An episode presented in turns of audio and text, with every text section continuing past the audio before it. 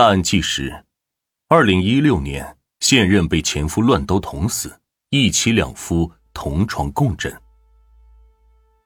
二零一五年十月一日傍晚时分，内蒙古自治区赤峰市元宝山区的一个城乡结合部处，警笛声呼啸穿过一栋栋居民楼，瞬时间，有一大批的刑警聚集在其中一个小院，拉开了警戒线。这个小院位于一群平房之中，都是住宅区，而且又是国庆节期间，人口非常密集。警方的严肃。以及坊间传出的谣言，让围观的群众感到惴惴不安。显然，这里发生了什么重大事件。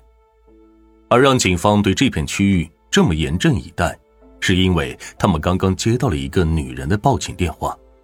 女人说，她的前夫将自己现任丈夫捅死了，而被捅死的死者此刻就在这个小院。但是，令人奇怪的是，这个报案人。此刻身处案发地的一百多公里外，元宝山警方一时无法和这个女人面对面的获得更加详细的信息。这个女人所说是否为真？她又是如何知道这起命案的发生呢？警方来到这个小院时，发现大门是紧锁着的，院内也没有人回应，显然里边没有人。于是警方只好强行破门。却没想到，破门而入的他们竟然会看到如此血腥的一幕。只见院内一个上身赤裸的男性已经躺在了血泊当中，并且已经失去了生命特征。死者的胸腹部大约有十余处的利刃造成的刀刺伤。现场来看，凶手极其残忍狠毒，并且刀刀致命，显然是非要将死者置之于死地不可。报案者所言非虚，但是他是怎么知道远在百里之外的案件发生？前任杀了现任，这两个男人和报案者之间还有什么爱恨情仇？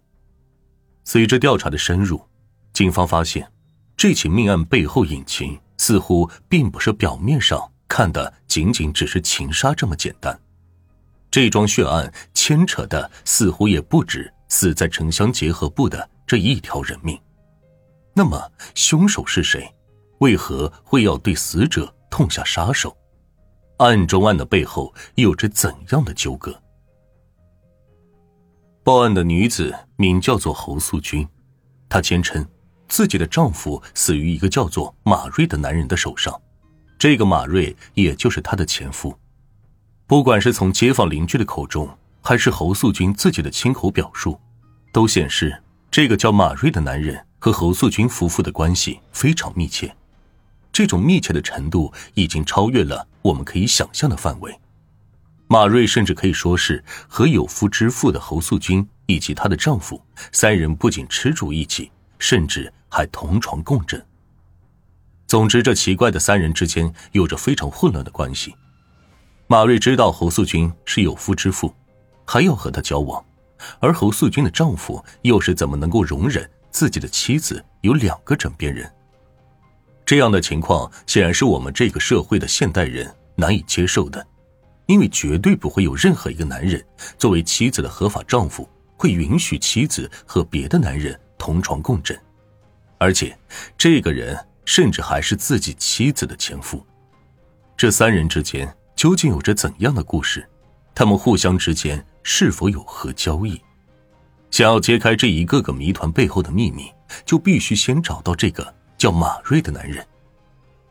但是奇怪的是，根据报案人侯素君提供的犯罪嫌疑人的身份信息，录入公安机关的内部系统，并没有找到与之相对应的男性。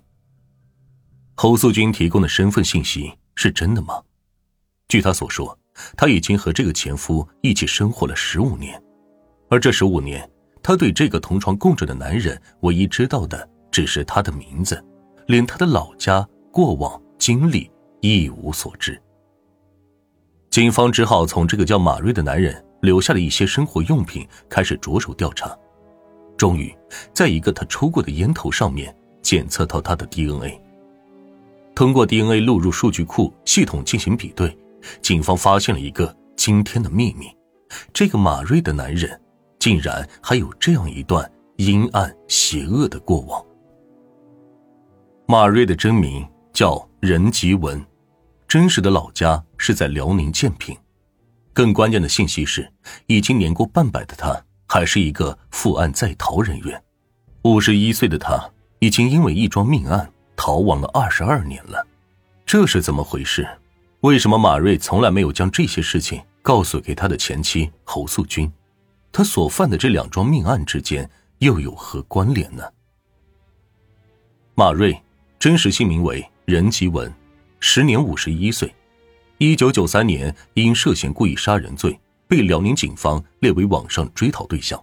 此后，他就一直过着一种亡命天涯的日子。当然，这一切他谁也没有告诉，包括和他同床共枕了十五年的枕边人侯素君。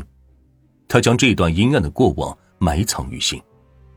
只有在午夜梦回的时候，他才常常被噩梦惊醒。记得那是一九九三年辽宁建平的一个闷热的午后，这样燥热的天气让人都变得无比的暴躁。当时任吉文还在地里埋头干活，而他的叔叔此时正在旁边的那块地里同样是忙活着。两人互不交谈，互相假装看不见对方，因为他们两家的关系是从父辈开始就变得非常差。但是。两人却突然因为一些琐碎的鸡毛蒜皮小事，任吉文开始和叔叔你一言我一句的顶嘴，但是吵着吵着，两人的矛盾和冲突逐渐升级。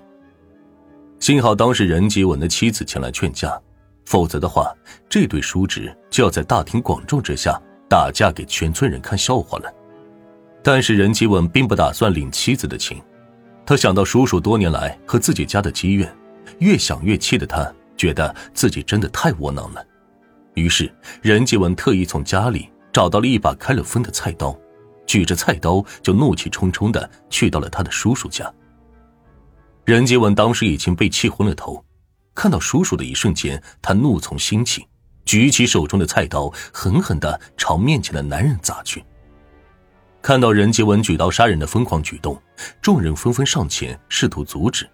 但任吉文已经被气昏了头，他认为上来阻拦他的人都是试图攻击自己的，于是任吉文继续紧紧的攥着那把菜刀，见人就砍。短短几分钟，叔叔家就已经被砍倒了一大片，这下真的没有人敢再上前去阻止任吉文了。看人之后清醒过来的任吉文终于意识到了自己做了什么，但是他并不打算就此事去报警。一死四伤，如果进了监狱的话，自己肯定也会被判死刑的。于是，任继文在叔叔家砍完人之后，他就匆匆回家了。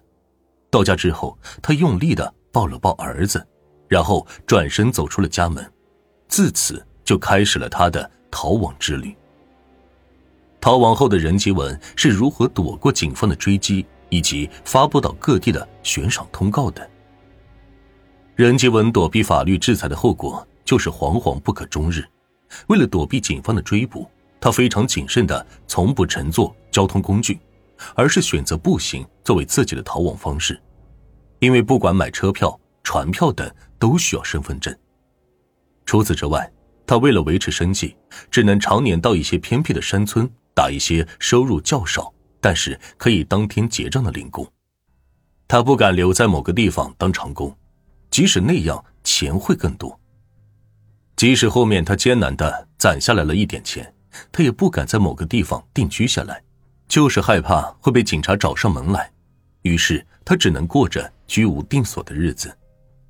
但这都不是让他感到最难受的，让任继文感到最痛苦的是良心的谴责，日夜折磨着他的梦魇。任继文只要做梦，几乎都是在做噩梦。梦里，自己总是竭尽全力的去奔跑，似乎身后有什么在追着自己。